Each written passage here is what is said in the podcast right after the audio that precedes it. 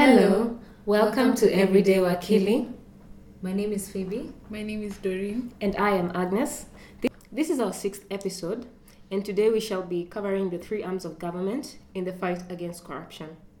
The government of the Republic of Kenya constitutes of the executive, the judiciary, and the legislature. We shall begin with the legislature, which shall be covered by Doreen. Thank you, Agnes. So, the legislature is the arm of government that basically makes the laws in our country. The lawmakers in our country are the parliament and the senate, as at now, but also the judiciary makes laws through jurisprudence. So, in Kenya, so the main um, law as regards corruption is the constitution, and this is governed under chapter 6 where it talks about integrity, as we had talked earlier in our previous episodes. And the other main law that we may consider is the EACC Act, as it's the one that governs the EACC as regards corruption among public offices and state offices too. Other laws that we might consider when dealing with corruption are the Anti Bribery and Corruption Act, the Leadership and Integrity Act, the Public Officers Ethics Act, the ODPP Act, and the Anti Corruption and Economic Crimes Act. So for me, I feel like uh, the legislation that is already there is a good step towards fighting corruption in Kenya. We had earlier noted this um, both strengths and challenges as regards our legislation, particularly in the offices of the DPP and the EACC. And for the constitution, if it if we if we ever get there as Kenya, I propose that we would have uh, an amendment to give the EACC more power in the sense that it is made an independent office, mm-hmm. considering corruption in public offices deals with the people who are already in power. Hmm. And it will be important to make such an office independent in order to save it from the influence of the powerful or any person in public. And I think this will make fighting corruption in Kenya easier. It might be difficult when you're starting out, but it will be easier in the sense that we have more faith in the institutions that have been set up in fighting corruption in our country. In addition to this, I think uh, our parliaments, both the uh, national parliament and the senate, they should come together in formulating laws that where they are not only considering themselves as targets of corruption, but the general public as a whole. When the legislature decides that they're going to fight corruption, regardless of them being a main target as public or state officers, I think the public will be having more confidence also in their lawmakers in the sense that they know the lawmakers they voted in are actually being truthful to the law and the values that our country holds. Okay. So I think that's just all on the legislature because it's basically about law and how they are formulated. I have a question. Now, there's this crisis. I don't know whether to call it a crisis at the moment, where the CJ advised the president to disband or dissolve parliament as we as constituted right now, in light of uh, the two-third gender rule. Well, I'm just I'm curious as regards the fight against corruption. Say, say, say we may need to expand the powers of the EACC or any other body, insofar as you know prosecution, investigation, and whatnot is concerned. Do you reckon that any laws implemented right now by Parliament would be null and void? Well, in my opinion, I don't think they will be null and void considering there is a stay Mm-hmm. by the court. The courts decided that this is a matter of public interest because they had Mhm. received so many petitions Mhm. as regards the CJ's directive. Mm-hmm. Despite there being uh, despite there being a word of command Mm-hmm. telling the president to do what the CJ has recommended. I Mm. think as as a person who values law, Mm-hmm. it will be important to obey the institution set up. And if someone has taken a grievance to court, Mm. it was prudent for me, Mm-hmm. I think, Mm.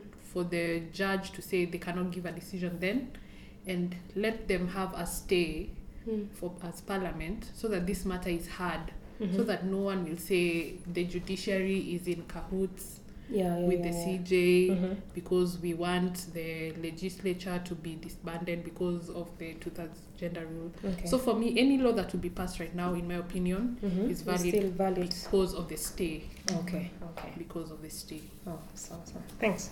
So, as regards the executive, uh, I think that a lot of these scams and heists that we see in the media, Heists. Yes, those are heists. When money disappears, Yes. it is a heist. Mm. So all these scams, heists, pyramid schemes, and, and, and all these unscrupulous activities and transactions in the government would predominantly be within the executive. So I think my culprits, I'll be covering the executive.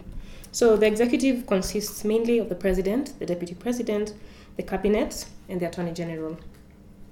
Um, this is under Chapter 9 of the Constitution. And uh, the authority of the president is covered under Article 30, under Article 131 of the Constitution. It says that the president is the head of state of, and government. The, gov- the president exercises the executive authority of the republic with the assistance of the deputy president and the CS. The president is the commander in chief of the Kenya Defense Forces, is a chairperson of the National Security Council, and is a symbol of national unity. The main obligations of the president would be to respect and uphold, plus safeguard the constitution, safeguard the sovereignty of the republic, promote and enhance the unity of the nation, promote respect for the diversity of the people and communities of Kenya, and also to ensure the protection of human rights and fundamental freedoms and the rule of law. Now, uh, under his functions, his main functions would be uh, addressing and opening newly elected parliament, addressing special sittings of parliament, and any other time he may want to address the parliament.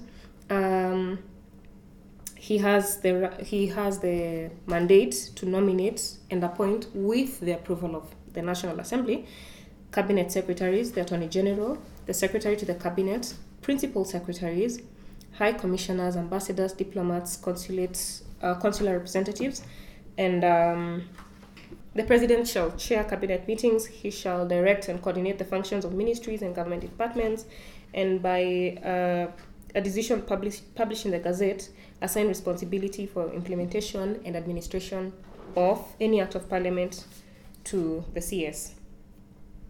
Now, further to all of that,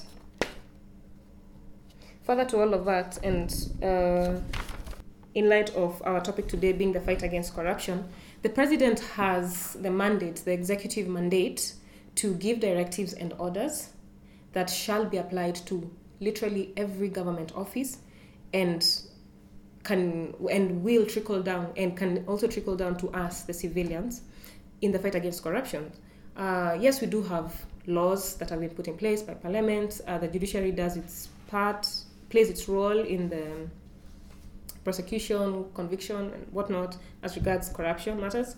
But uh, say right now the president decides from now on i will be expecting a monthly report from every state organ from every parastatal of how monies have been spent how, peop how people have been hired how people have been fired the criteria for each and every transaction of every state government every um, government department then the same can be implemented and undertaken as long as it is in line with the constitution and any other provision legal provisions.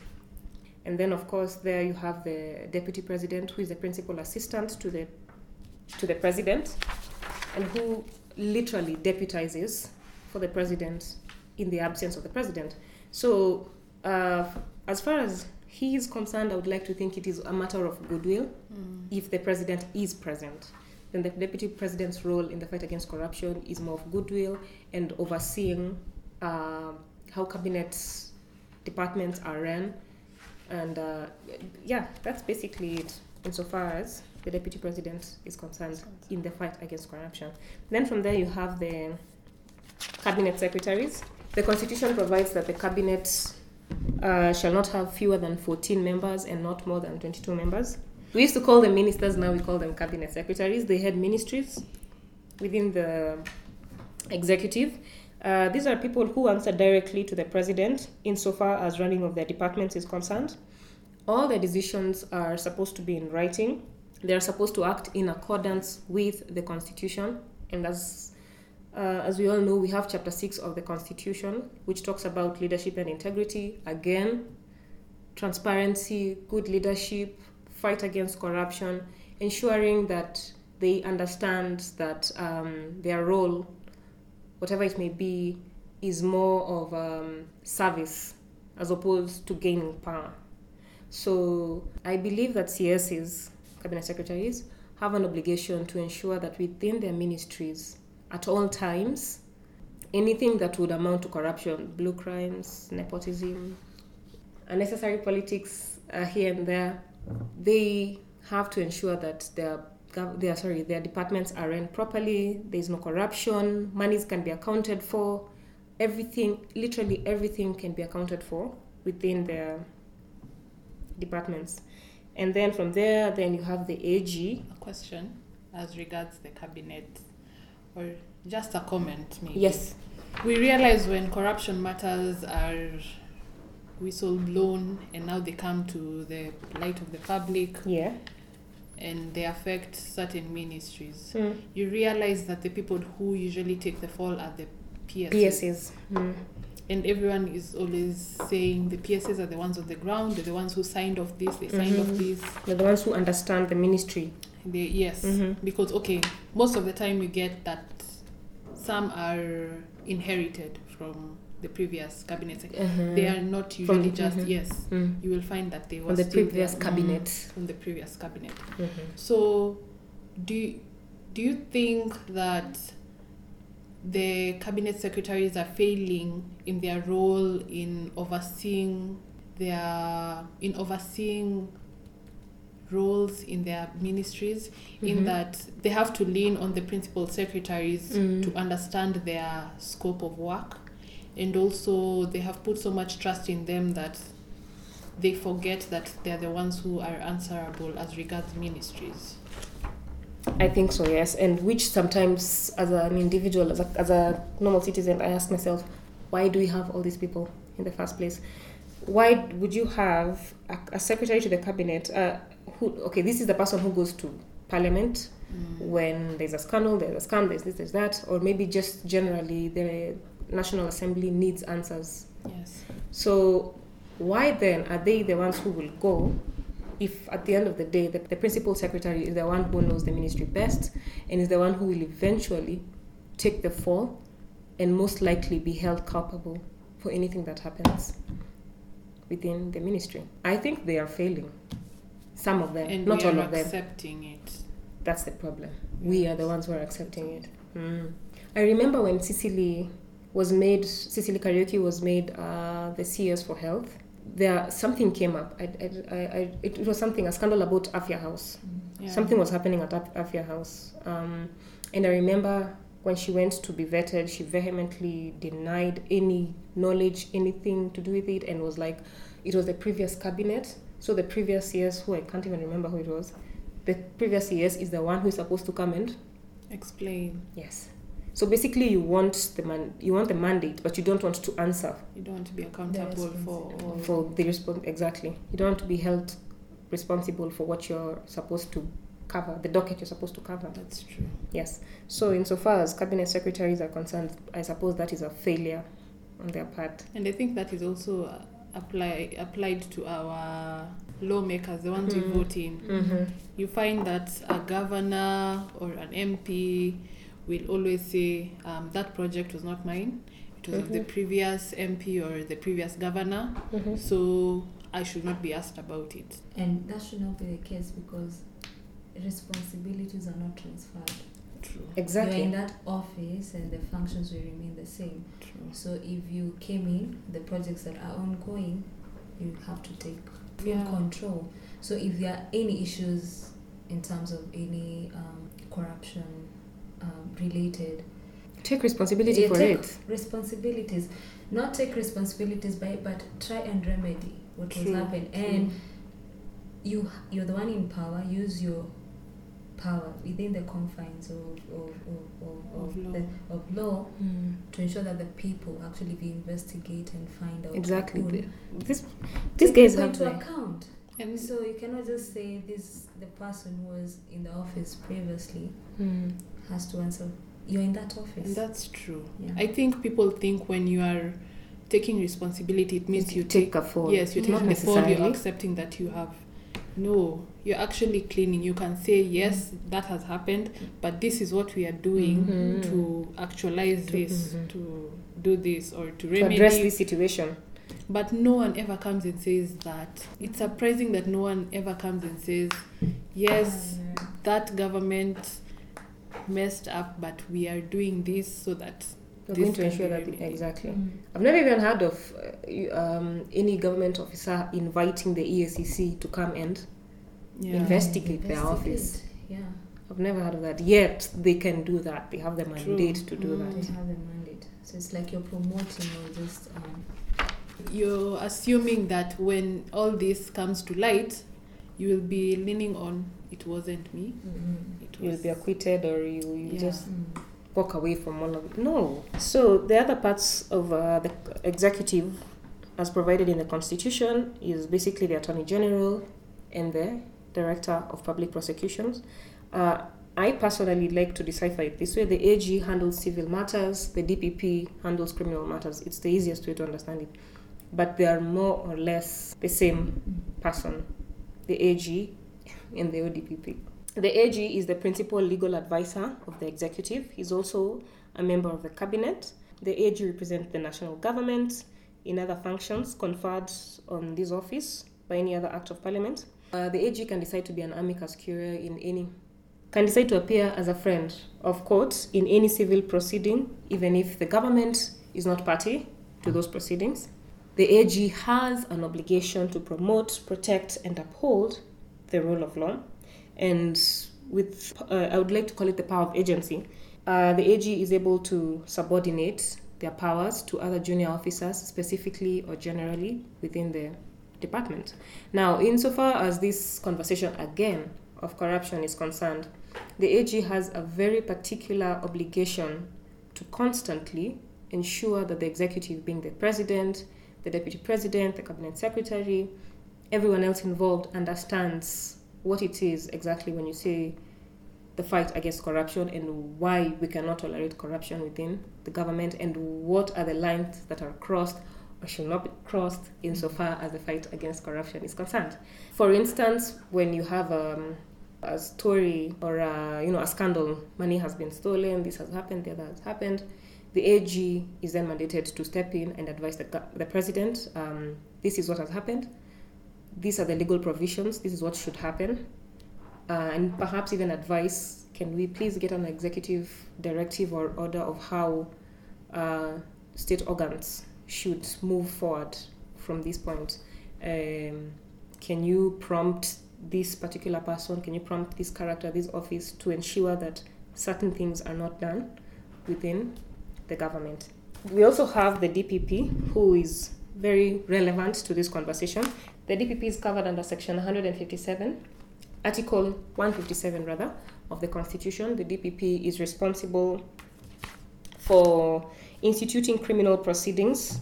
The DPP has the mandate to direct the IG to investigate any matter as regards information or allegations of criminal conduct, and we know a lot of uh, corruption instances would easily fall under criminal conduct if the DPP or the office of the DPP gets wind of any particular allegation or information, they can then direct the IG to prompt the DCI to proceed with the investigation. And upon investigating and coming up with a report, the DPP can decide whether to proceed with prosecution or if the evidence presented perhaps is not solid enough maybe ask for more or drop the case altogether. They can also direct the E EACC to investigate. Oh, yes, thank you. Thank you, thank you. They can also direct the EACC to investigate any matters as regards corruption.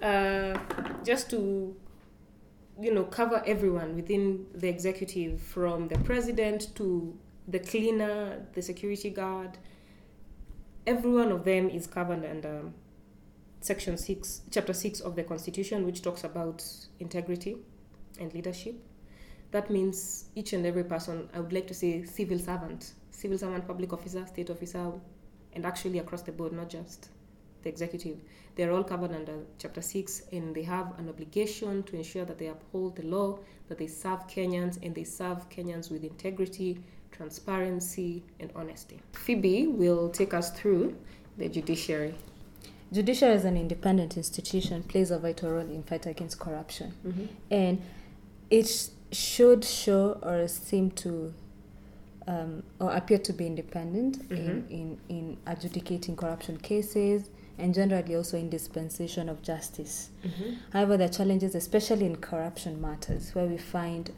the process is slow, cases are thrown out, and all Mhm. that, and there are so many factors to it. Mm-hmm. And being an independent institution, or rather arm of the government, it's they're creating this um, lack of trust even for in citizens and all that because it seems like there's no willingness or there's lack of will to, to adjudicate matters. Mm-hmm.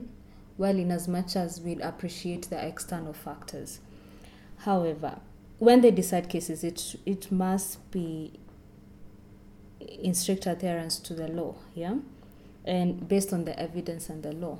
While they they're independent we also have seen corruption within the judiciary. And i feel like them being an independent institution it acts like a shield because how do you balance you see um, them being an independent institution?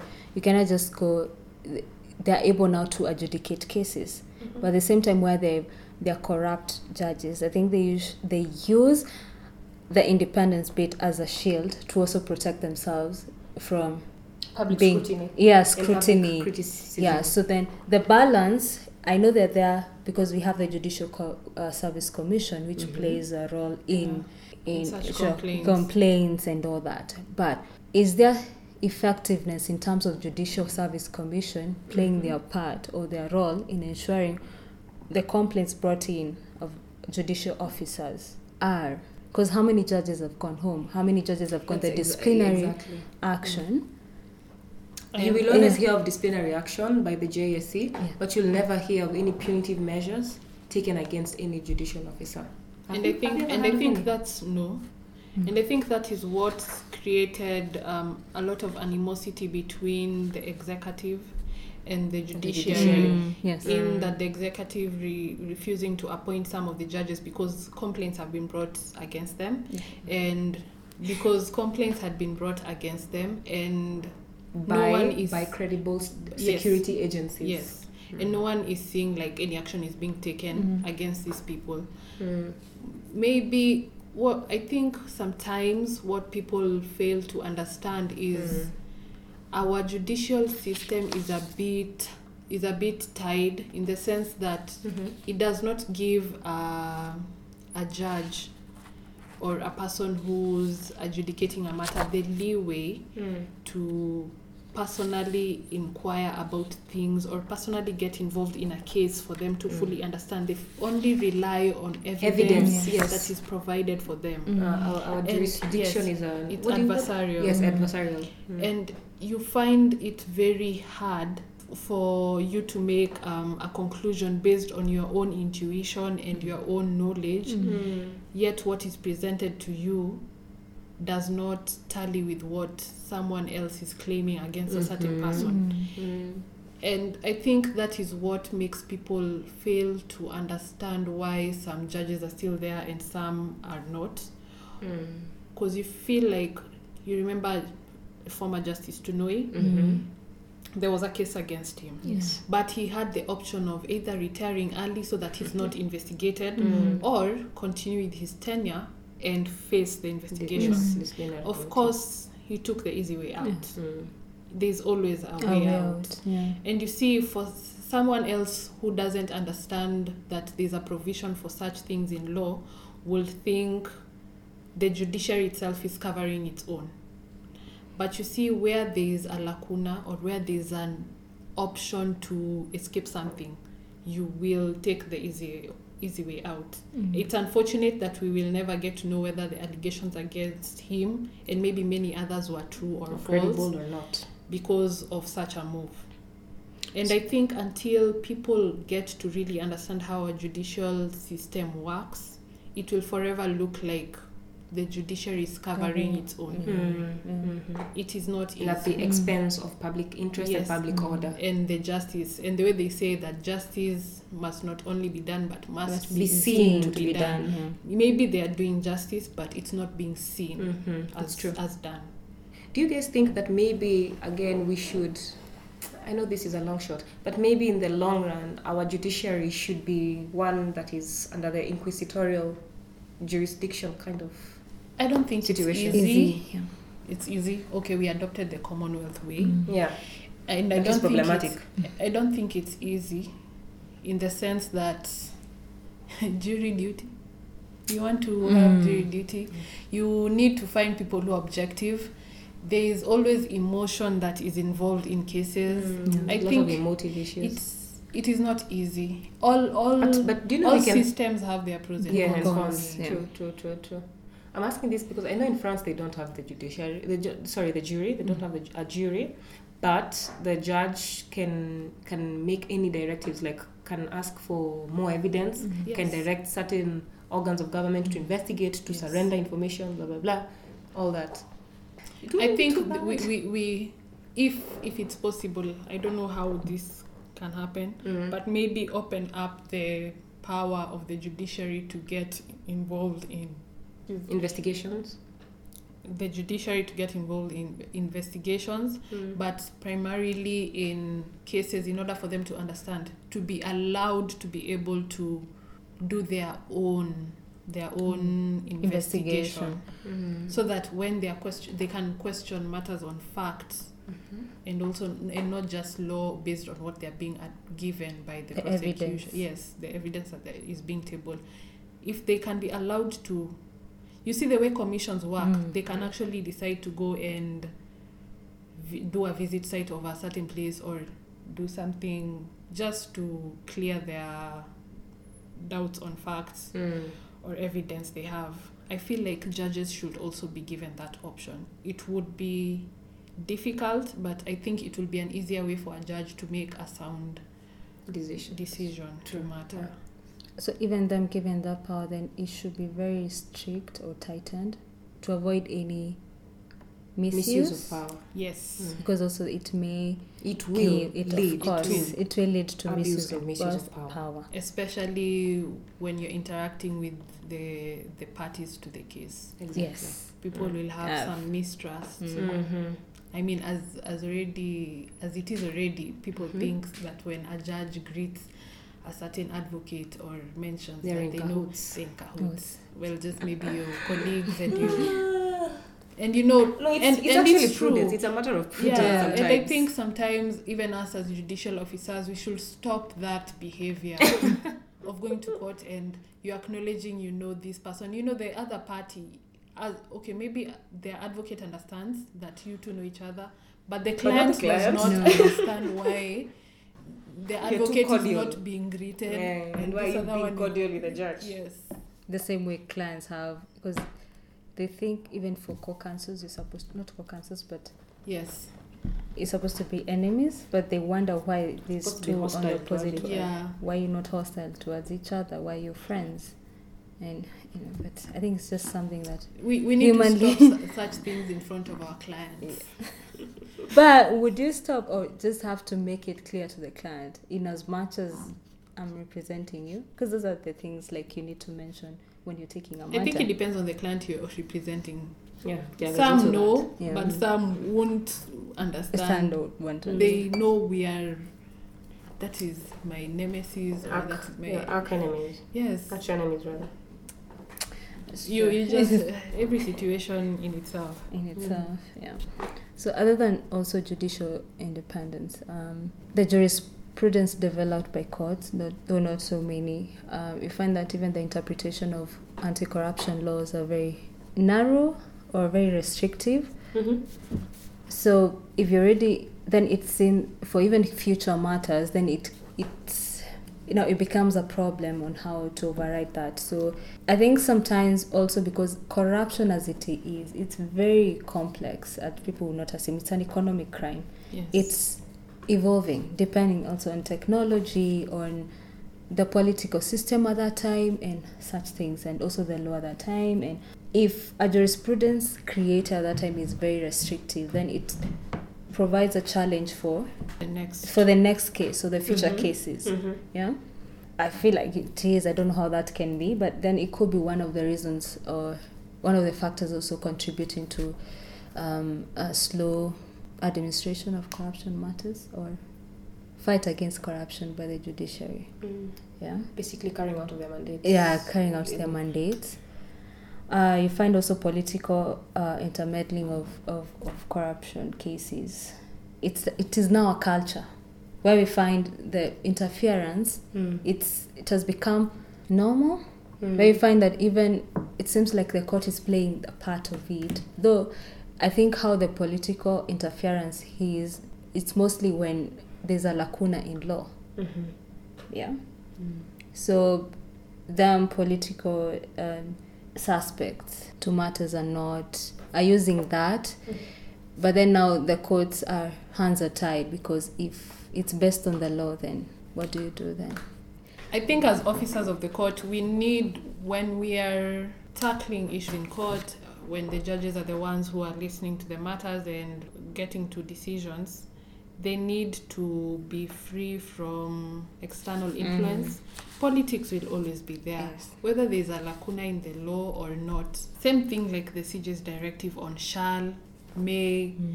and even the the the judicial the the ilikuwa judge and even the judge that this matter was brought before Yeah.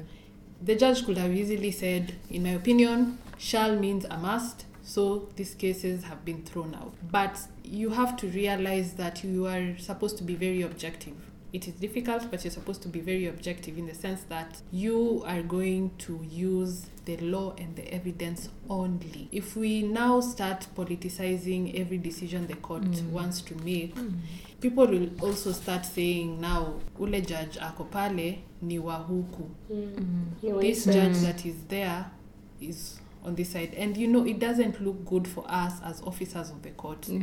because people will always think we are taking sides instead of helping Objectively. objectively in the fight against corruption Mm. and even other sectors of lawmaking and bringing um, clarity to the rule of law Yeah. Yeah, that's true. Mm-hmm. Also, I think not on that, but something different on the Mm. complexity of um, corruption matters. I don't know whether because it requires, especially you know, for economic crimes, there's fraud, there's exchange of money, you know, such things. Yeah, Mm-hmm. specialized skills to uncover the what's the evidence that has Mhm. been brought and all that. So, but then having okay, so the training is required for judges specifically appointed to handle corruption matters. Mm-hmm. But I, I feel like there will be a challenge because as we as technology develop, as we move on, corruption cases will differ as time goes as on. to, as time goes on Mm-hmm. and to uncover that you know like you know the trend it mo- it will move on they move on Mm. depending on the on They will evolve as Ex- time goes exactly evolve That's I agree with you, but I think that's the reason why we have CPDs. By. yes. There's that. And I know they are for, They for those judges, in they the have in the training. they also yes. have constant Mm, training. constant yeah, they have constant training. Mm. But I also feel these are the forensics people Mm. Mm. involved are also supposed to be made party to such things because Mhm. you know ideally that's why there's like the DCI. Mm, mm. The judge cannot do the DCI's work. But they depend on the DCI to provide them with good documentation Mm. or evidence that they would know if Foolproof. yes Mm. that they know this is what I need to make such a decision. And there's also um, people who are experts in criminology. Mm. Saidi mostly. I want to imagine maybe they have units that concern such matters. I want to imagine, I'm not sure. Mm. But I think judges are helped by such professionals, Mm. and such professionals should be involved when there is training through the Judiciary Training Institute. I think the Judiciary Training Institute is a very silent institute in the Mm. judiciary Mm. that is there, we know it's there, but we cannot feel their impact Mm. Mm. as people who are outside the judiciary. I think they need to do more. More. Yeah. I, I think you know as a as a public leader and someone very close to being the head of state, you know, Nani can easily be a head of state, the chief justice. Mm. If systems break down, he's then appointed Mm. as the head of state. So Mm. this is someone who is very powerful, someone who needs to understand. He or she needs to understand that they have a very particular obligation in the fight against corruption, and it is their obligation to ensure that magistrates, judges, and all other judicial officers are constantly trained, educated, and appraised on you know the, the changing forms of corruption. If there is such a thing, is it evolving? They need to understand it's evolving. This is the kind of evidence that will be presented because this is what is being done. They need to understand that. They need to understand how computers work. They need to understand everything, you know, hacking. They need to understand there's something called coding, there's something called programming. What does it entail? What does this and that entail? I'm saying that because I don't know if I should bring this up. In the Evidence Act, it's it's very, very hard for a court to accept electronic evidence. And that is where we are headed. Mm. Yeah. Yeah. That is where we are headed insofar as fraud and corruption crimes are concerned, economic crimes are concerned, Mm. especially. So they, it is the Chief Justice's obligation to understand and to ensure that, you know, his people, her people are being constantly trained, appraised, and understand what is happening so that they can give clear decisions when they're when uh, persons are prosecuted. That's true. And for me, I think the judiciary is sitting on a ticking time bomb. Mm-hmm. Mm. If we are not careful, Mm-hmm. not only the judiciary, but as officers of the court, we are going to be caught. Yeah, we're going to be caught flat-footed Mm. because as the times are changing, we are slow with the change. The change is happening fast, but we are very slow with it.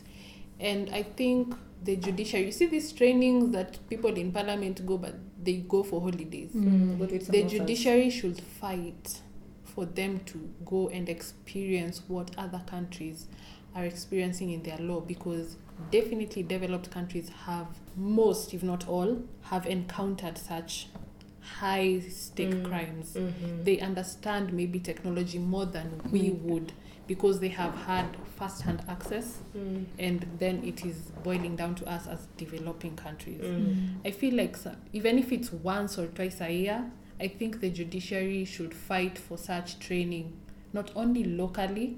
Fine, if they cannot go abroad, I'm so sure they are. We can outsource. Yes, we can outsource because the societies regarding law are many, Mhm. and the good thing about the legal space and the Mhm. legal fraternity is like we like to learn from each other and we Mm. like helping each other. Mm. So when someone gets an opportunity to go to another country to teach or Mhm. learn, Mm. they take it running. So for me, if they can invite people to come and teach so that we can learn, Mhm. I mean, it reduces the cost and we get Of to course. understand. And Mm. it helps in our training, not only for the judiciary, but for the people who are coming up. Us as Mm. officers of the court, the next we might be magistrates, we might be the Mm. next Mhm. judges, the next Yeah, CJ. exactly. Mm. I think the judiciary needs to fight for such opportunities Mm. not just CPDs for getting points and Mm. CPDs to show that we are constantly attending training. Yeah, sadly, it has become it's a way of just getting your points for you to acquire your. s- But I don't know whether we should have a different way of doing these trainings because they become monoto- monotonous in terms of how, and probably that's why people cannot sit for those two hours for the training. Monotony is not a problem. It's you a- understand why you went for that training as a judge or as a magistrate. So when I come to court and present evidence, I expect you to have enough sense to look at what I'm presenting and adjudge it. I think Mm. for judges it should be stricter in the sense that your training is not only attendance, but you are going to be examined, Exactly. Mm. examined as to Mm. what you have been um, taught, because it beats the point. If it's only attendance, I mean, then let me send you slides Mm. Yeah. so that you read and assume that you have read Mm. And we all assume. until you start questioning. So, um, lastly, I think the courts should um, shun unnecessary adjournments. Um, it seems like, unfortunately, the Mm. officers of court, lawyers, advocates, we have a tendency to adjourn cases out of flimsy reasons, and it's a way of, of um, you know, to delay cases. Mm-hmm. And for corruption matters, that will be prevalent because d- depending on who you represent, especially political um, um, Persons. persons Mm-hmm. you're delaying so that you're able to give to for extension of time to interfere with cases And also to create a Ah, sense of forgetfulness in people. yes so judges um, should um, not entertain these because because it's it's one of the contributing factors and you find like that case will take a very long time you've seen the anglo leasing Goldenberg cases have never even been finalized and Mm, You know. prosecuted. prosec- so it's it's um some, one of the things that should be should be um, they should shun. And lastly i think courts judicial the division the anti-corruption division should maybe to inspire public confidence Mhm. maybe come up with have a daily monitoring or an update of corruption cases. Because it's only during when the case the first time in court and then it's all over the Mm. news It's, then you never hear about that case ever Mm, again i know it's true. It's extremely publicized and Yes. then it goes under. You under the forget it. carpet so I think all cases of public interest Interest need, to be to- given updates constantly. constantly So that people are not forgetting that these things are happening or people have doubt that it's still in court or ha- Mhm. it has been thrown out. And it should be done Yeah. on all platforms. All platforms all platforms they, uh, they have so Mm. we have the Kenya law. Should they, other than having the updating the laws and what is it called, and judgments, Mhm. they should have si- still in the same portal daily updates or updates on the corruption matters, Yes. and not only in that platform or in the on their website. In the social media, just come up with ways where at least you're able to see because it's a matter of public interest and should not be taken lightly. So yeah. Mm. So, in fight against corruption, um, we cannot wholly attribute it to inadequacy or lack of laws. They are there. Of course, there are those, you know, the, the loopholes that are Mhm. there, but we cannot fully um, attribute it to the lack of laws or inadequacy Mhm. or lack of institutions or commissions or they are there and for us we should find f- solutions to fighting corruption and it's a responsibility for everyone it's Mhm. not only the institutions um, um, formed they are Even for fighting private so, citizens. private citizen should Mm. play a part. It's a collective responsibility. As such, we should not, especially for private citizens, Mm. encourage it because we do encourage it because based on the you'll say ah I was asked for this money for them to to finish go my time to alikuwa nataka yes try somewhere alikuwa nataka ya macho but Mm. then it's it's it's um collective responsibility and i feel like private citizens are quick to point fingers to people uh mandate or have power Mhm. or responsibilities Mm. Elected officials or appointed officials Yes, goodwill. I think what Yeah. you're trying to say is goodwill. Every citizen, every organ of government, we, we all must collectively have the Mhm. goodwill to change our ways, to not tolerate incidences and instances of corruption. Well, um, for me, I think I agree with both of you. Collective responsibility is key. We always use Rwanda as an example considering they got their freedom recently. And we cannot always depend on following the rules to come from up going mm-hmm. down. Mm. It needs also to start from down going up. Mm. Because for me, what I see how Rwanda is doing let's just take this corona situation. Things have been opened. You can see they are opening up slowly, but every citizen ensures that they're following the guidelines brought to the letter. Yes, because of lessons they learned from the past, and also because people have decided within them that this country is mine. It is not for someone else, it is ours. So I think as individuals, we need to uh, love our countries and love ourselves enough to want to want our systems to work, to Mm. want our government to be the government we are always crying for, instead of always just waiting to complain and complain and complain.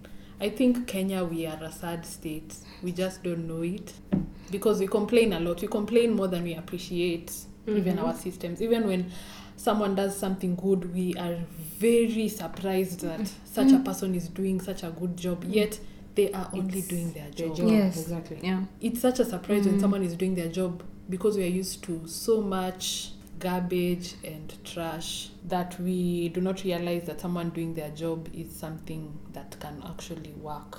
Mm. And I like Giuliani. Mm. Giuliani said pedestrians wanapisha magari kupita kwa zebra crossing. Mm. It's true. There's a zebra crossing. People are running lights. You know, as a pedestrian, you're supposed to be the one crossing. But you're afraid that Citi Hoppa or Kenya bus itapita na wewe.